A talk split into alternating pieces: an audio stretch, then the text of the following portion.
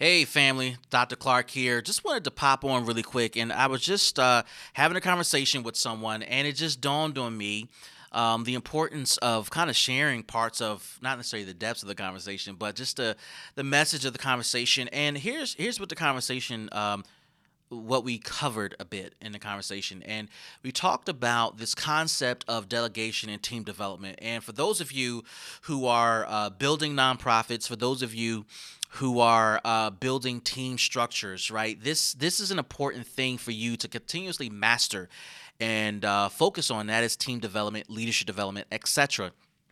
There is uh, this parable story um, in Matthew 25 where uh, Jesus tells a story about this guy who was uh, a business owner, a master uh, business person, and he went on a trip and he said to his team, I'm going to go on a trip. I'll be right back. So I'm gonna leave you each with talents. And so you may be familiar with the story. Some one was left with five, one was left was left with two, and one was left with one.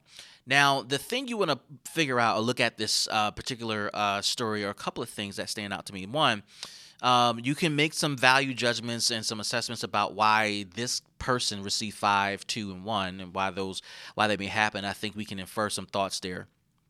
And when you look at the end result of the story, you can see why they received the gifts that they got. Um, but there's there's this idea of how growth happens within a business, how growth happens within an organization.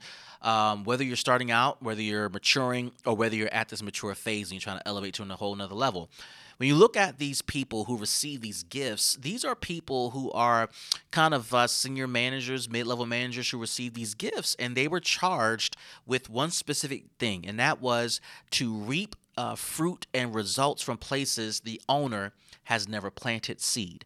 And, you know, when I think about that particular story and an example, I'm thinking about the fact that as nonprofit entrepreneurs, as leaders, as executive directors, as founders, you are laying a foundation for your nonprofit and you are laying a foundation for what is to come. There's a legacy that you're leaving behind.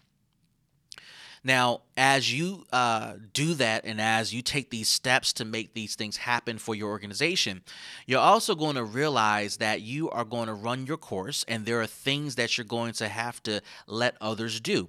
And that means that in order for you release in order for you to release them to do what they do you have to put enough in them. You have to coach enough within them. You have to lead them enough. You have to teach them enough so that they can take your principles uh, they can uh, understand them, they can master them, and they can now personalize the values, uh, the the morals that you have, and they can internalize it and then have it executed in a way that makes sense to them. And this is where this parable comes into play, where it says that he wanted to reap where he's never sown, he wanted to gather fruit where he's never set foot, and the growth of a business is all about uh, your ability to leverage the performance of your team to do things that one you may have never done, things you never considered, but are in complete alignment with who you are as a person, that's in complete alignment with your business practices and your vision for your nonprofit. I wanted to share that.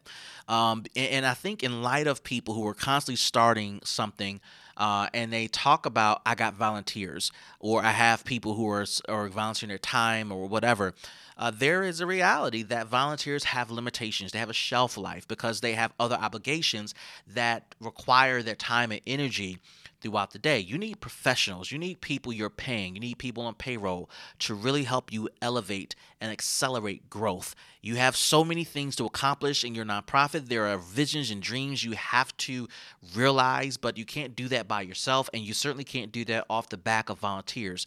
That's just not how that's not that's not how it works. You need a team and you need to pay people. And so to do that, you got to have a vision for where you're going and you got to believe that you're hiring people and you're selecting people to be on your team who are going to reap, who are going to plant seeds in areas where you've never been and is going to reap the fruit from places you never set foot in that will benefit the nonprofit, that will leave a legacy for your nonprofit, that will leave a legacy for the customers you're serving. So I wanted to share that quick tidbit with you. I thought that was a really um, interesting thing to to talk about. There are so many elements to that particular story that I did not cover in this quick podcast, uh, but I encourage you to read the story. I also encourage you, as a matter of fact, I, I wrote a lot about that particular story in my book, Sustainable: uh, How to Sustain a Faith-Based and a Nonprofit Organization. That's my doctoral thesis. Go ahead and get that copy. Go ahead and get your copy of that book because I not only talk about that particular story, I also talk about uh, revenue creation out of thin air. These are for nonprofits who are trying to earn income through services that they are charging market rate prices for. You'll be surprised what scripture talks about and how it articulates how you can do that.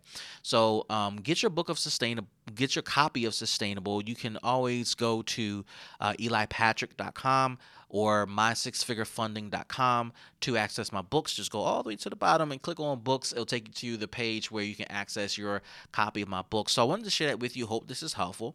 This is Dr. William Clark for a mini Dr. William Clark podcast. We'll see you guys in the next episode. Peace.